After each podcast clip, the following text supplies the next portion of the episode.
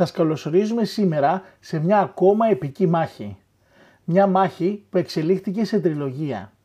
Ποιος αγώνας από τους τρεις έμεινε στην ιστορία και ακόμα παρακολουθείτε με το ίδιο ενδιαφέρον; Φυσικά μιλάμε για τους επικούς τρεις αγώνες μεταξύ του Αρτούρο Γκάτι εναντίον του Μίκη Ward. Θα αναλύσουμε τον πρώτο μεταξύ τους αγώνα που άφησε ιστορία χωρίς βέβαια να αγνοήσουμε τους επόμενους δύο αγώνες μεταξύ αυτών των δύο αθλητών με περίσσια ψυχή και καρδιά. Γεια σας boxing fans και καλώς ήρθατε στο Boxing Life. Είμαι ο προπονητής Δημήτρης Παπάζογλου και αυτό το podcast ασχολείται με το άθλημα της πυγμαχίας. Ενδιαφέροντα παρασκήνια από μεγάλους αγώνες, μεγάλες ανατροπές, ιστορικές τριλογίες, καθώς και σχολιασμός και ενημέρωση της εγχώριας και διεθνής πυγμαχικής ζωής.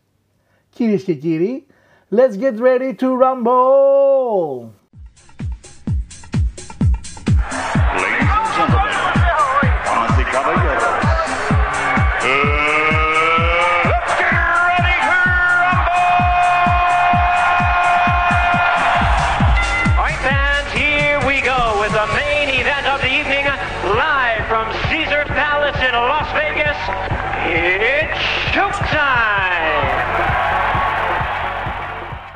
Ο πρώτος αγώνας της τριλογίας έγινε το 2002 στις 18 Μαΐου στο Mohegan Sun Casino στο Connecticut. Με τη μάχη να διεξάγεται για 10 γύρους στις 142 λίμπρες. Με διαιτητή τον εικονικό Frank Cappuccino και προβλήθηκε σαν main event από το HBO και την εκπομπή Boxing After Dark. Για το 2002 ανακηρύχθηκε αγώνας της χρονιάς από το Boxing Writers Association of America καθώς και από το Ring Magazine ενώ ο ένατος γύρος ανακηρύχθηκε γύρος της χρονιάς από το Ring Magazine και το USA Today. Ο αγώνας έληξε στα σημεία με πλειοψηφική απόφαση υπέρ του Ward με τους κριτές να σημειώνουν 94-93, 94-94, 95-93. Αξίζει να σημειωθεί ότι ο Γκάτι έχασε ένα πόντο στον τέταρτο γύρο με ποινή για την κανονικό χτύπημα κάτω από τη ζώνη και βρέθηκε επίσης στο καναβάτσο στον ένατο γύρο από αριστερό κροσέ του Ward στο σώμα. Οι σχολιαστές του HBO, Lederman και Merchant έδωσαν τον αγώνα ισοπαλία και υπέρ του Γκάτι αντίστοιχα, ενώ ο προπονητής και σχολιαστής του αγώνα Emmanuel Stewart υπέρ του Γκάτι. Περνώντας τον αγώνα και στον πρώτο γύρο, ο οποίος πήγε στον Γκάτι με γρήγορους συνδυασμούς που έδειχναν να προβληματίζουν τον Ward, που προσπαθούσε να παίξει στη μεσαία και κοντινή απόσταση.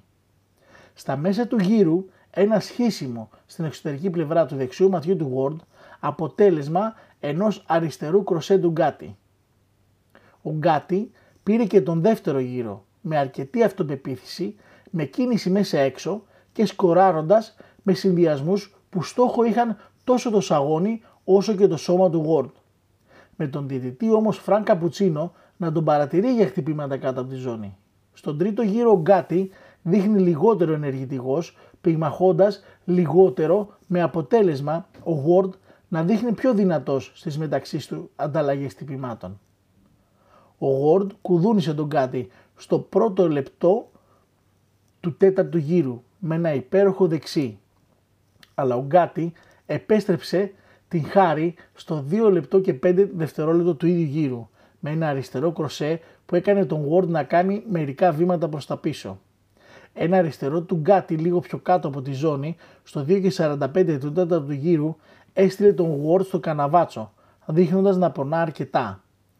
Το χτύπημα όμως αχαρακτηρίστηκε αμέσως αντικονινικό από τον Καπουτσίνο και πήρε ένα πόντο από τον Γκάτι με τον Ward να νομίζει ότι θα έχει 5 λεπτά να επανέλθει από το αντικανονικό χτύπημα που δέχτηκε, δυστυχώς δεν τα πήρε, αφού μια λάθος συνεννόηση με τον κριτή που κρατούσε το χρόνο, τον καμπανάκι χτύπησε λίγα δευτερόλεπτα αργότερα, στέλνοντας τους δύο πυγμάχους στις γωνίες τους. Με απολογισμό για τον τέταρτο γύρο, με τον Ward να αιμορραγεί από τη μύτη και με ένα κόψιμο στο κάτω του χείλος, ενώ ο Γκάτι να αρχίζει να πρίζεται στο αριστερό του μάτι. Στον πέμπτο γύρο, ο Γκάτι βρίσκει στόχο με συνδυασμούς στις αρχές του γύρου, ενώ ο Ward να παίρνει τις εντυπώσεις προς το τέλος του γύρου.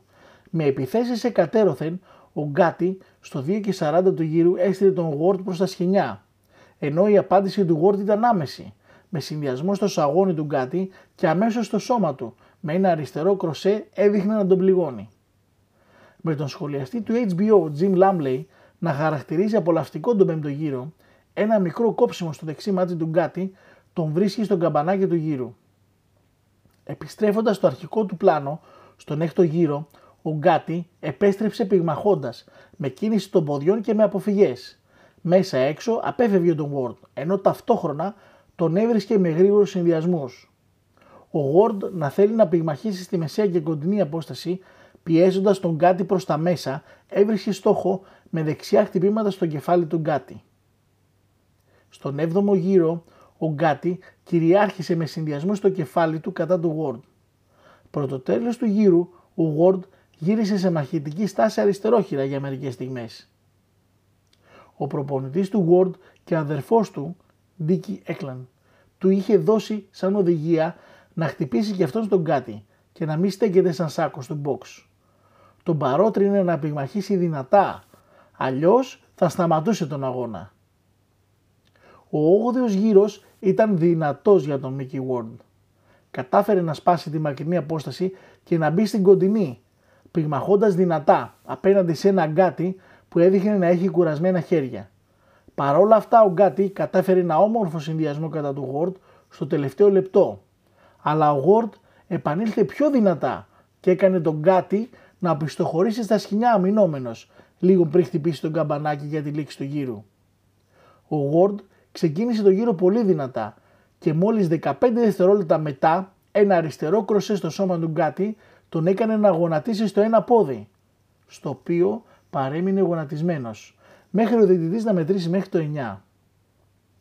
Με το κοινό σηκωμένο όρθιο και ένα παραλληλή, ο Γουόρτ πέρασε μπροστά και με ένα μπαράστι τμήματων ταρακούνησε τον Γκάτι, ο οποίος όμως παρέμεινε όρθιος στα πόδια του ως εκθαύματος.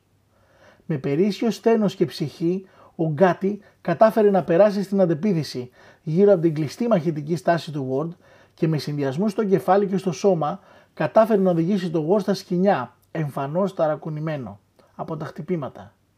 Σε μια προσπάθεια του Ward να συγκροτήσει και πάλι τον εαυτό του, πέρασε στην επίθεση και με χτυπήματα στο σώμα άρχισε να πονά τον Γκάτι και με συνδυασμό στο κεφάλι ο Γκάτι φαινόταν απλά να στέκεται στα πόδια του, με τα χέρια να μην συγκόνονται ψηλά για να μπλοκάρουν, ζαλισμένος και σε άλλη διάσταση, έτοιμος να πέσει κάτω. Η δράση να συνεχίζεται, με κίνδυνο ο αγώνας να σταματήσει ανα πάσα στιγμή με διακοπή. Ο προπονητής του Γκάτι, Μπάτι Μαγκέρ, να προειδοποιεί στη γωνία ότι θα σταματήσει τον αγώνα και δεν θα επιτρέψει άλλο αυτή την τιμωρία που έχει δεχτεί ο Γκάτι και να τον πιέζει να παίξει. Λίγο πριν την έναρξη του 10ου γύρου, η γωνία του Ward είναι πια πεπισμένη ότι ο αγώνας σταμάτησε με εγκατάλειψη και το Ward να νικά. Ο Καπουτσίνο όμως τον προειδοποιεί ότι ο αγώνας δεν έχει τελειώσει ακόμα και να επιστρέψει στη γωνία του για το 10ο γύρο. Με όση ενέργεια να έχει μείνει στο 10ο γύρο Γκάτι, κατάφερε μερικά χτυπήματα στο κεφάλι και το σώμα του Ward. Αλλά ο Ward κατάφερε να αντιδρά και ο ίδιος με δικά του χτυπήματα με τον 10ο γύρο να κρατά 30 δευτερόλεπτα λιγότερα λόγω του μπερδέματος στην αρχή του γύρου, το τελικό καμπανάκι βρίσκει και τους δυο πυγμαχούς εξίσου εξαντλημένους και ταλαιπωρημένους και βέβαια με απεριόριστο σεβασμό ένας για τον άλλον.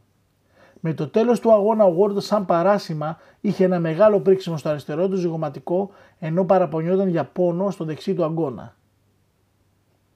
Νικητής του πρώτου αγώνα ο Γόρτ και με το δεύτερο αγώνα υπέρ του Γκάτι με μεγάλη διαφορά και με ομόφανη απόφαση δεν θα μπορούσαμε να μην δούμε και τρίτο αγώνα.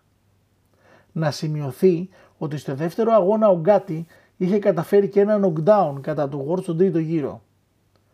Όλα έδειχναν πως οι διαφορές θα λύνονταν στον τρίτο κατά σειρά αγώνα στις 7 Ιουνίου του 2003 στο Atlantic City με τον αγώνα να παίρνει τον τίτλο «Αγώνα της χρονιάς» από το Ring Magazine. Με τους δυο πυγμάχους να έχουν αναπτύξει μεταξύ τους μια προσδόκητη φιλία γεμάτη σεβασμό ο ένας για τον άλλον. Νικητής του τρίτου αγώνα ο Γκάτι με μικρή διαφορά έχοντας υποστεί και ένα knockdown από τον Ward στον έκτο γύρο. Στον απόεχο της τριλογίας ο Γκάτι συνέχισε ακάθεκτος μέχρι την ήττα του από τον Mayweather, ενώ ο Ward αποσύρθηκε μετά τον τρίτο αγώνα από την ενεργή δράση. Αν σας άρεσε το show μας, ακολουθήστε μας στο Spotify και στο YouTube Boxing Life. Ήταν ο Δημήτρης Παπάζογλου και το Boxing Life Podcast. Και μην ξεχνάτε, no boxing, no life. Go to Michael Buffer and end the suspense. Who won the fight? And still, Congratulations.